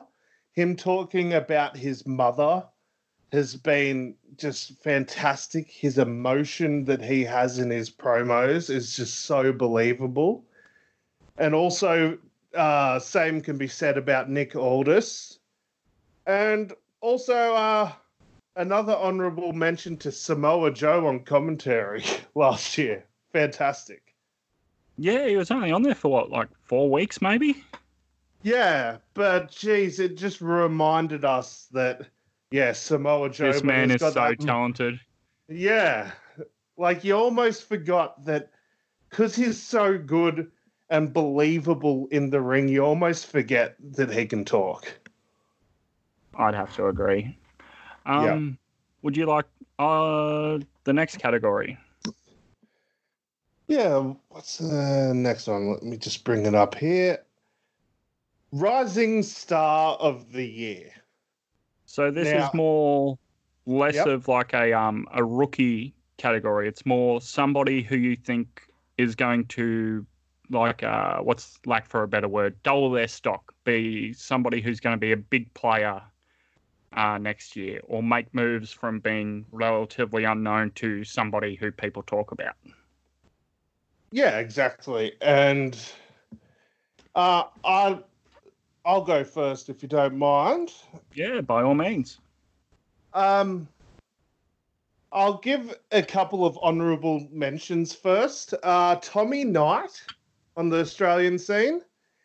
He is he has all the potential of being Australia's Samoa Joe or the next Jonah Rock. He is so big, powerful. He only had a couple of appearances on MCW, but he really stood out to me as just actually is more comparable to a Tomohiro Ishii type. Solid, he- solid sort of fella. Yeah, he's fantastic. And I think this next couple of years for him, he's going to get more exposure and is you're going to remember that name. And also, Richie Taylor in MCW has been an absolute standout for me. His little feud with DCT, he had a match with Robbie Eagles last year, which was fantastic. Uh, Richie, Richie, Richie F and Taylor. I'm gonna have it. to agree with you there because he's my male choice for Australia and New Zealand is Smash Mouth Richie Taylor, A hundred percent. and also his um non-death match death match with Jimmy Havoc at MCW. Oh, that was fantastic. I enjoyed Uh, that. I'm just yeah, go ahead. But like I said, I would mention him again. My actual choice for Rising Star of the Year is the 21st Century Success Story, Matty Wahlberg. Actual idiot. We've already said a lot about him. There's not much else to say. He will be the face of Australian wrestling. He's got the look, he's got size, he's got charisma, he's got an MMA background, which lends itself to believability with his moves in the ring. He's fantastic. Yeah, there's there's not much that he's missing. I'd just say from an international listener's standpoint, it's just the name recognition yet hasn't reached that level. But hopefully, over these next 12 months, he gets his name out to a more international market and is more recognizable worldwide. And it, and in my heart, he is my true Australian survivor all star, and he got robbed of being picked for the all star season. So Yeah, they missed they missed the boat there. Oh mate, if because he was just starting to warm up before he got voted off. But this is we better save this for a Survivor episode instead.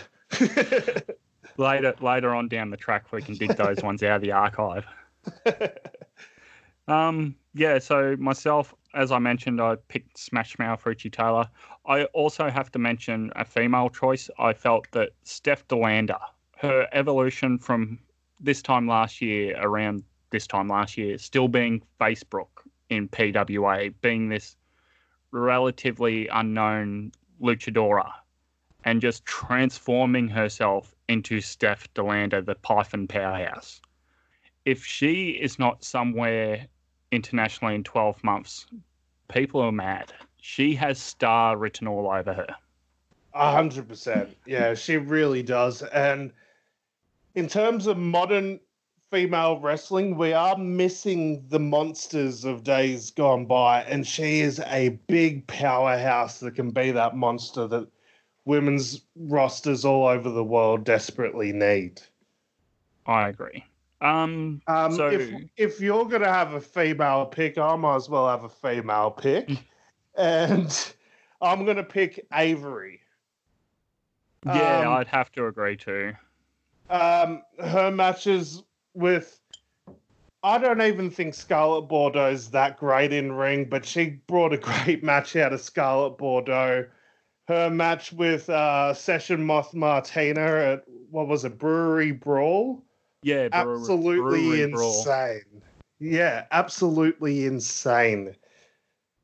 Uh, Avery's been a standout, and uh, what was that tournament she was involved in with Stardom? Uh, It wasn't Uh, Cinderella. no, but Um, I can't think of. Was it like a Champions Carnival type tournament? Yeah, and Oh, I don't have it in front of me. Sorry. she got selected for that, which just shows how much her star is rising. And Avery, I am a huge fan of. I've seen her live a couple of times, and she really stands out. I was lucky to not get spat on, but yeah, Yeah, I've I've seen her wrestle live. I think twice at least. I think once was against oh, who was it against Kellyanne, and she had a great match against Kellyanne. So yes, Avery is a good good choice for a female wrestler domestically. Um, internationally, I chose Rhea Ripley. If this girl is not on main roster, and I'm talking Raw or SmackDown, the traditional main roster, in 12 months, by this time next year at the next Rumble, WWE are mad. She has world champion written all over. She has the look. She has poise.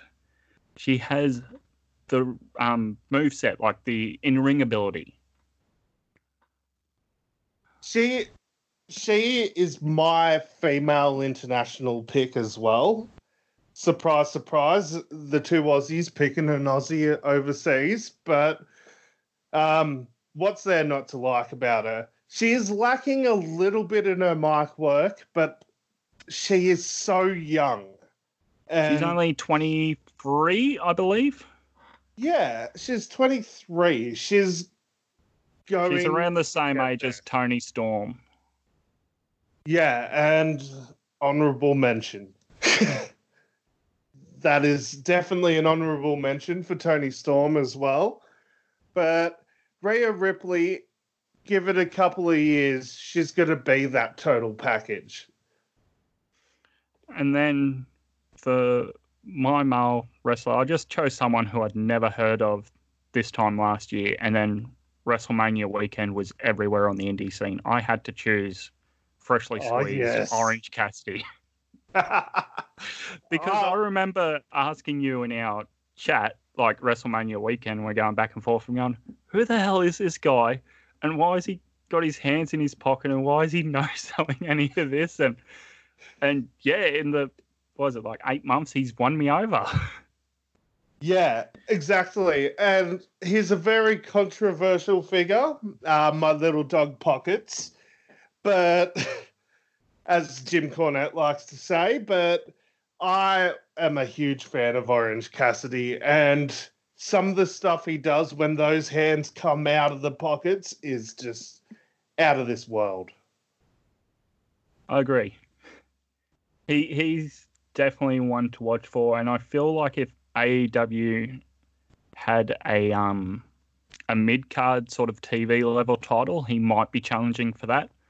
Or if he tags more regularly with the best friends and then switching the pairing between the three of them, they might challenge for the tag titles. But I guess time will Uh, tell. I think I think they're using him correctly with his gimmick so far. Like not overexposing him, but also they get tremendous pops whenever he does show up. I think he's being used perfectly at the moment, but I would like to see a little bit more in ring from him in the future. I agree. Um, so we'll move on to our next category. It is best tag team, stable, or faction of the year. Now, the reason I've sort of expanded this from tag team to include stable and faction is because sometimes you can have a great faction or tag team. For instance, in NXT, you have Undisputed Era who can switch between the guys and they seem to work fine in whatever combination as a tag team. So I thought this would be a bit more love for the factions and stables of the world. Yeah, definitely. Um, yeah, this was a very tough category for me, actually. So, Do you want you me to go first? yeah, that'd Yeah. be great. Okay, so domestically, I couldn't see myself going past a stable that had a great year both here and overseas. I went with the Brat Pack, not only Nick Berry and Mitch Waterman, but also Avery. Both Yes. Nick Berry and Mitch Waterman went over to England to fight in Ring of Honor against Lifeblood. They came out doing their actual Aussiness with the water bottles and spraying the crowd. And then Avery went over to Stardom, as Alex previously mentioned just before, and fought in one of their tournaments over there. Yeah, well, that is my pick as well. So we're, we're on the same page again. But um, I'd also like to give an honorable mention to PWA and the Nations. I, I just think any combination of the nations and you're going to get a good match. Fantastic stuff. Yeah, and uh, who are the members of the Nations again? Jack Bonza, There's Mick Moretti. Uh, who else is in there? Jessica Troy's part of it too. Is um, Kingsley part of the Red Nation Kingsley, that's who I was thinking with of. uh, yeah. Uncle Jack? Yep, and they're a fantastic stable as well. Like, just consistently great matches. Uh, Jack Bonza and Mick Moretti, how they don't have bigger names overseas yet is beyond me, but I think we're getting there. I think They we're still getting. do occasionally go over to Chikara in the trios tournament. I believe Yes, Moretti and Bonza went with one of the other members of the nation. My apologies, I've forgotten.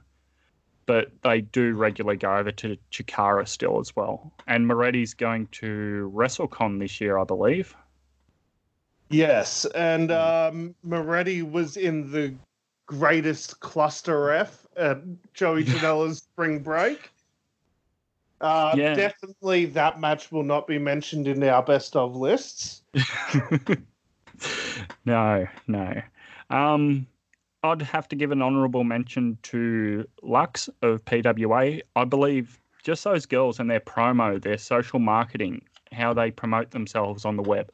It is so simple yet so well done. Yeah, that that is definitely uh, on my honorable mentions list as well. Lux has been fantastic. Um, I've never even heard of him before the start of last year, and I've just grown to be a big, big fan of them. Um, so moving on to internationally, I can't see this going any other way. I chose the elite simply because you have no elite, you have no all elite wrestling. Well, when you put it that way, that sort of makes me feel bad for not picking them. That's all right. but but in terms of in ring and uh, quality matches and dominance, the Undisputed Era had an incredible year. Absolutely have, incredible. I'd have to agree. I'm going to give them an honourable mention. If if you take them out of NXT, along with the other call ups that happened this year, that roster is very depleted at a critical stage going head to head with AEW. A hundred percent. And they they are the backbone of NXT. They are what's holding everything together and why they are competitive on Wednesday nights in America. Yes, I'd have to agree. But uh, definitely the elite is an honorable mention for me. Um, my heart sort of wants to give the New Day an honorable mention, but they had a very lackluster second half of the year. I have to say, other than the Kofi win, they didn't really seem to do a whole lot as a tag team this year. They won yeah, the exactly. matches for Kofi to get to WrestleMania, and then Kofi won the title, and that was sort of about it for a tag team for the year. Yeah, then Kevin Owens joined him for a couple of weeks. oh, that's right. When one of Big E tore his quad or something doing the splits live on TV. yeah. And then we had the Big O. Uh, lest um, we forget. so we're going to move into our big five categories now. And the first one will be Male Wrestler of the Year. Alex, would you like to start off internationally this time? Okay. Well, in terms of uh, how much I want to see them whenever they're on television or in a ring, I can't look past Cody Rhodes. Um, his promos, his matches have been outstanding yes, he's only really been consistently wrestling weekly for three months of the latter end of the year. But I don't think there's many people that had as fantastic of a year as Cody Rhodes. Hmm. Storylines, I'd have to agree. Match wise, I still think there was someone better. And I think I know who you're going to mention. I, go ahead. I'm going to look across the oceans to New Japan and pick out so. Will Ospreay. Just yeah. no matter his partner, no matter what weight division he was positioned in, he put on match of the night performances. He went from a grueling uh, Best of the Super Juniors having, I think, a two week break before going into the G1 this year. The yeah. man competed in every tournament bar one he was eligible for. Yeah, I 100% is, agree. Um, which is something I don't think we've seen in this modern era of New Japan. And you talked about earlier on in the podcast how the differences between you and I me favoring story, you favoring match quality, and I think that's really evident in our picks for wrestler of the year. Yeah, yeah, it's it's two two sides of the coin. It's it's which do you prefer? Yeah, mm. because I, I'd I have to agree. Disagree. I do not disagree with Will Ospreay being outstanding all year, but in terms of being invested in matches, I was I've always hundred percent eyes glued to the television whenever Cody Rhodes is on my screen. Yeah, and I'd have to agree. If if you're more storyline inc- inclined, I'd think Cody would have been your your wrestler of the year this year. Um, so let's go to best male wrestler locally, and I think I know where you're going to go.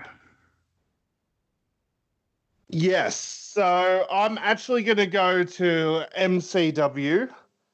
Oh, really? And yeah, I, trust me, I, I kind of want to pick Matty Wahlberg, but I can't deny Slex for his year he's had and his rise to the top spot in MCW, which has now led to him signing with Ring of Honor. Uh, Slex is the business. He has had me hooked for every one of his main event matches last year. He is fantastic. You can't, I, I can't argue against picking Slex. well, actually, I couldn't go past either of these men and couldn't split the difference. I actually picked Slex from MCW for the same reasons you just mentioned, and Matty Wahlberg from PWA. I think if you took either man out of their respective companies this year, it's a very different 2019 for both promotions. Well, if you can pick joint winners, there we go. I'll pick them both because it was really picking between fine hairs to decide which one I wanted to pick out of the two. So they're both fantastic and they both had incredible years. Yeah, and I think if you took the time Wahlberg was away from PWA was for filming Survivor, wasn't it? Yeah. Yeah. Yeah. So that's the only time he missed, and Slex Mitch's time with the birth of his child. If both men missed more of the year, I think you'd see a dramatic change in um yeah both promotions because Wahlberg, in my opinion, has had a standout year, and I think he's very due for a uh, world title run in PWA. Definitely, definitely. Um, so we'll move on to our next category. It is best female wrestler of the year. Um, would you like to start locally or internationally for this one, Alex? Uh, we'll start internationally. Um, I I find it hard to not pick her because I am one of the few people that actually enjoys her style, but um, Shayna Baszler is my pick. Oh but, wow! Yeah, um, a lot of people don't like her online for her. Apparently, there's an argument that her matches at Takeover don't ever live up to expectations, but I enjoy them, and she brings a certain realism.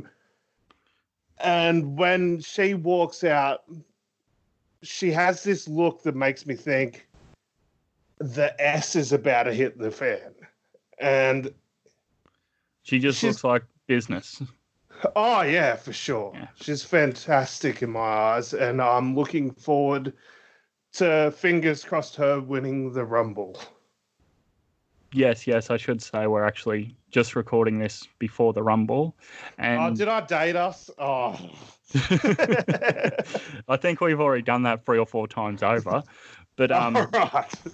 I will say I did my picks in December. And for that reason, I'm not going to change. And I chose TNA, oh, sorry, Impact's Tessa Blanchard. Yes. Yeah. Um, Aside from the recent. Defi- she was definitely on my list. Yeah.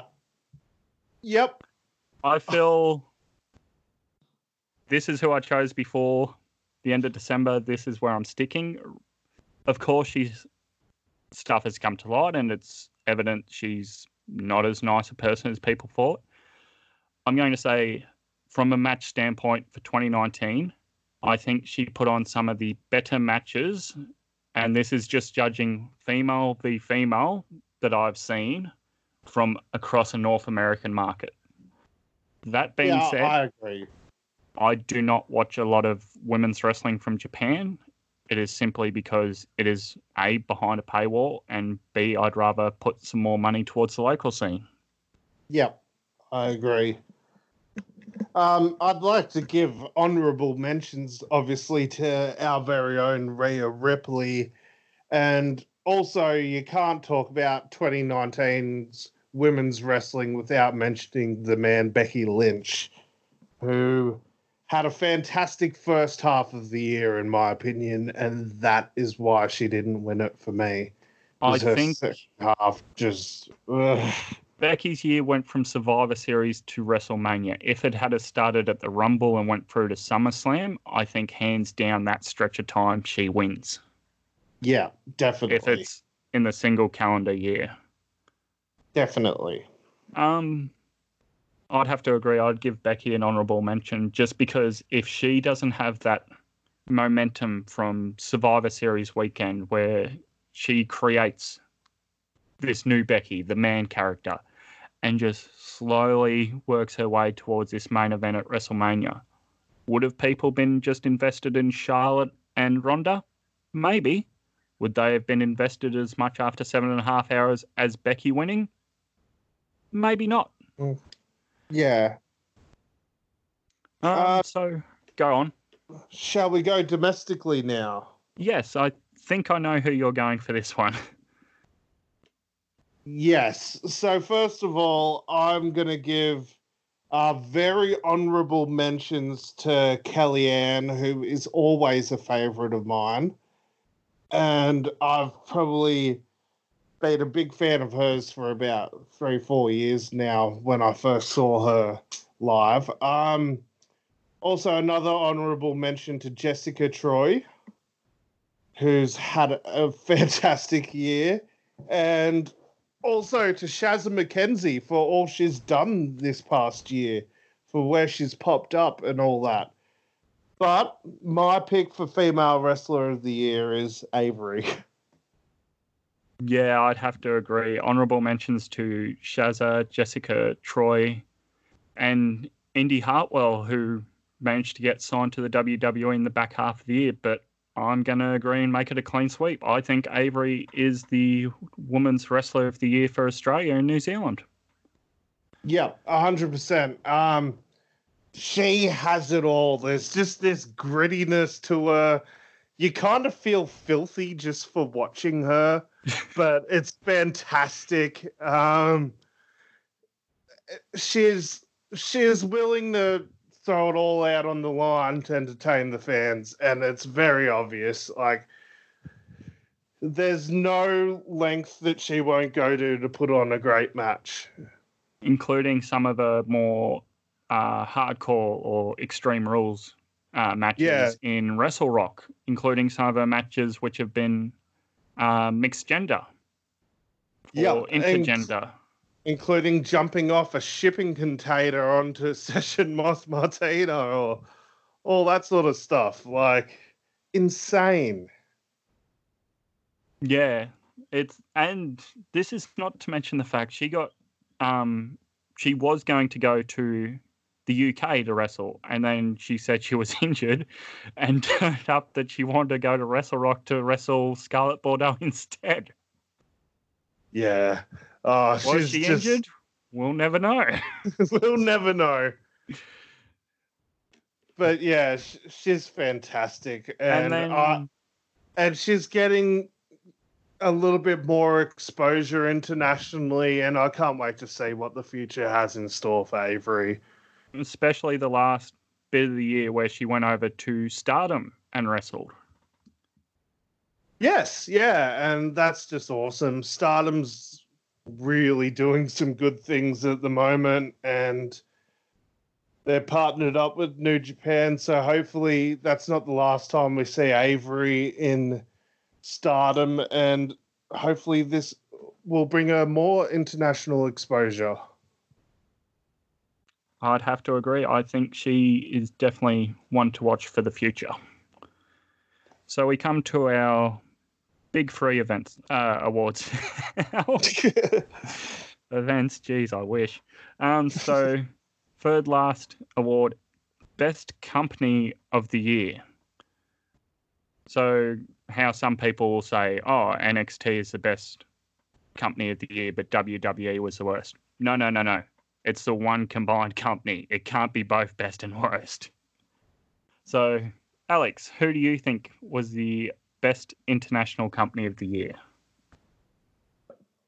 Well, I'm going to have to give an honorable mention to NWA, which I was not expecting anything when they came out of the woodwork last year. I was like, this is going to be horrible. And like I said earlier on, I'm a huge fan. I look forward to watching NWA each week. But my pick for best company of the year is New Japan Pro Wrestling.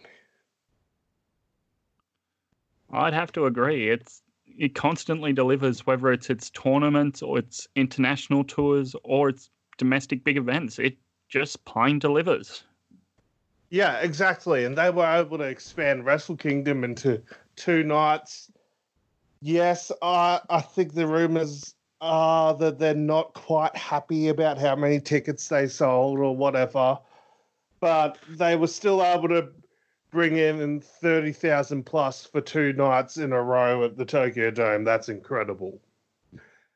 I'd have to agree. My well, that that'd be this year. My only criticism would be some of the undercard matches on a on a two night Tokyo Dome didn't feel Tokyo Dome worthy.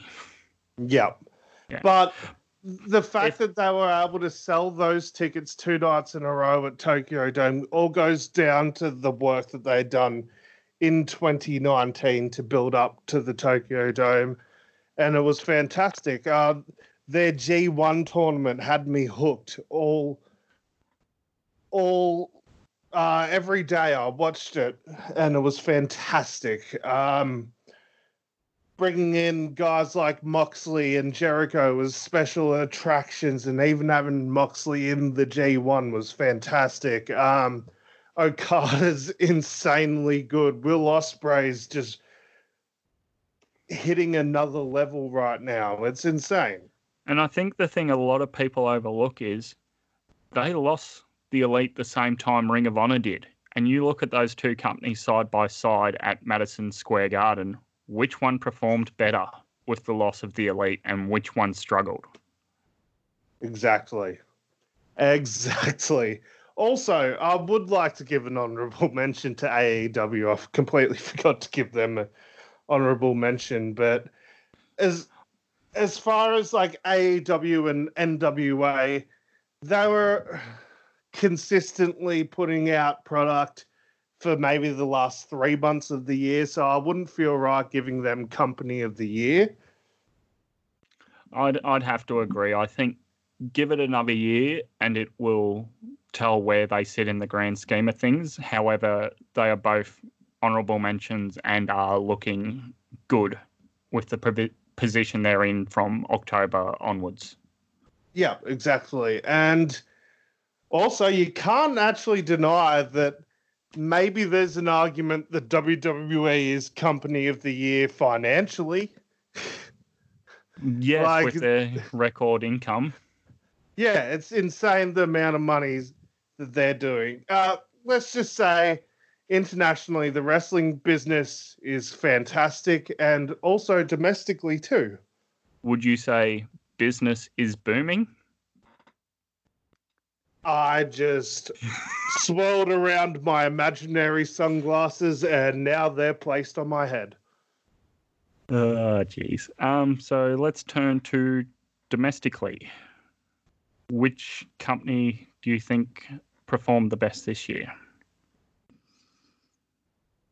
I'm gonna have to give it to MCW. Uh, yeah, my award choices make it pretty obvious that there's only a few different companies that I watch domestically.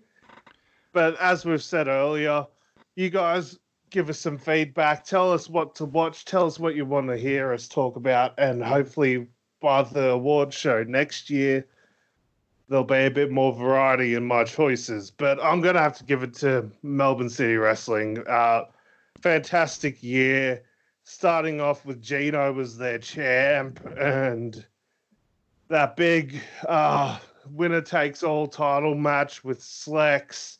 The Intercommonwealth title tournament was fantastic. Danny Psycho coming out of nowhere and winning it. Fantastic stuff. And him just being a monster now. And uh, finally having an MCW Women's Championship. Uh, it's been a great year for MCW. I'd I'd have to agree with almost everything. However, I went different than you. I I understand this. Yep. I actually chose PWA from uh, Sydney. I just think the fact that they're doing live streaming now has changed the game. Yeah, definitely. Uh, there's the, no argument from me on this end. I yep. do give an honourable mention to MCW with their consistent work, with their improvements, with now having a women's championship for that division, which for a while was one of the biggest criticism of fans of MCW. But I think now that PWA do have live streaming capability and they are using their social media to say live stream this Saturday, uh, 7 a.m. Germany, whatever the time is in London and America and Japan. If you go on their Twitter page when there's an event on on the weekend, it will be all listed on the event post the starting times. And that is good. As much as the internet connects us, it shows how many people are watching. Yeah, definitely. Um, if you're happy, we can move on to the next two events, uh, two awards. yes, yeah, for sure. Um, so our second last award, best event of the year. Um, I'll start internationally. I simply couldn't go past something that was so game changing, and I chose AEW Double or Nothing. The start of a new era, the start of credible competition to WWE, the start of a true alternative for wrestlers, for fans. Yep. Uh, you're not going to get any argument from me. Double or Nothing was fantastic. Um, Jericho and Omega was okay, but the Moxley surprise at the end was insane. Uh, Cody versus Dustin.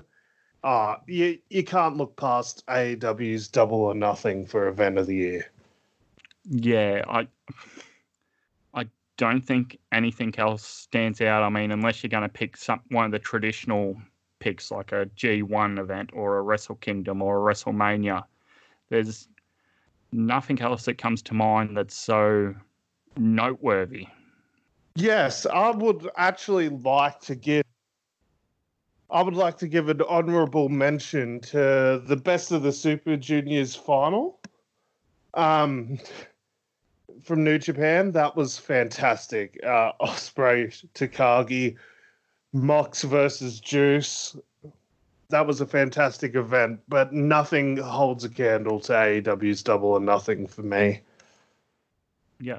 Um, and then moving domestically, as much as we'd like to wax on about Double or Nothing, um, yeah. domestically, what did you choose for your event of the year?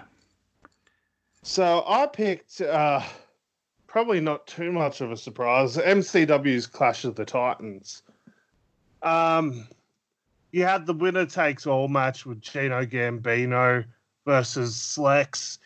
You had a fantastic triple threat match with Indy Hartwell, Avery, and Kellyanne. There was a TLC Tag Team Championships match with uh, the Law, the Loose and the Reckless versus the Brat Pack. And you also, just for the heck of it, you got uh, Richie Taylor versus Robbie Eagles. It was a fantastic show from top to bottom. I actually gave that one of my honourable mentions alongside the aforementioned event that ran opposite the same night, PCW Grand Slam. But for myself, I couldn't look past PWA Black Label Coliseum 2. I yeah, that was a fantastic event. I can't argue. And we don't have a lot of two night events in Australia, so guiltily I've combined it into one overall event. And I just think the fact now that this is starting to become a destination weekend for Australian wrestling fans, shows how big this is after just two years. Yeah, definitely. I Like- also like to give an honourable mention to PWA's All Eyes on Troy. Fantastic event too. Yes, that was the one headlined by Jessica Troy and Shazza McKenzie for the PWWA women's title. Yeah. Um, yeah, I just think the fact that even PWA Coliseum 2 is getting fans not only traveling from Australia and New Zealand, but from the world. There was people there from the UK, people there from Germany. PWA was saying on their Twitter. So it shows after just two years what a destination event this is for Australian wrestling.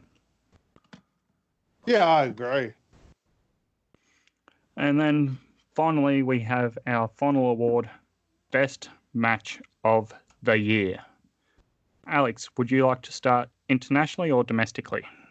I'll start domestically. Um, I'm gonna pick something that I don't actually think you you would think I would pick. I'm picking Jessica Troy versus Shaz McKenzie. All eyes on Troy, uh, because that match made me a PWA fan, You know and? I, I was hooked. I've actually got that match written down here Shazza McKenzie versus Jessica Troy, PWWA title. All eyes on Troy. Yeah. Uh, It is what- honorable men honorable mentions to uh Robbie Eagles versus Richie Taylor. Uh I guess Robbie Eagles versus Will Ospreay could technically fit in this category. Um and also Slex versus Gino, that was fantastic. But just for the this- entrance alone. yeah, that entrance was incredible. But yeah, I think I gave it this a chance for joining the new OVO play on this night, and I'm like, oh, live streaming. I'm not sure how this is going to go, and yeah, it worked without a hitch. And since then, I've been joined on PWA Black Label on OVO play. I Yep, just, I just really enjoyed it. They didn't make a big deal. This is the women headlining. They just told the story. This is Jessica Troy trying to win the title from a dominant champion in Shazza McKenzie, who's held it for around 600 days, and bang, off we go. Oh, and the false finishes and the emotion involved in that match, it was fantastic. Um yeah, I can't say enough good things about that match. I don't know how much um, Max Watt's in Sydney holds, but it did sound a lot louder than what it looked on the um, live stream. Yeah, definitely. So we move on to our last award, Uh Best- gotta do uh Best Match of the Year internationally. oh yep. Yep. Sorry, I got a bit lost there for a second. So I'll go first if you don't mind.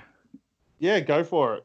So, an honourable mention to Robbie Eagles and Will Ospreay um, Southern Showdown, I think it was called at Festival Hall for the IWGP Junior Heavyweight Championship. Yep. And also an honourable mention to Kazuchika Okada and Will Ospreay, night seven of the G1.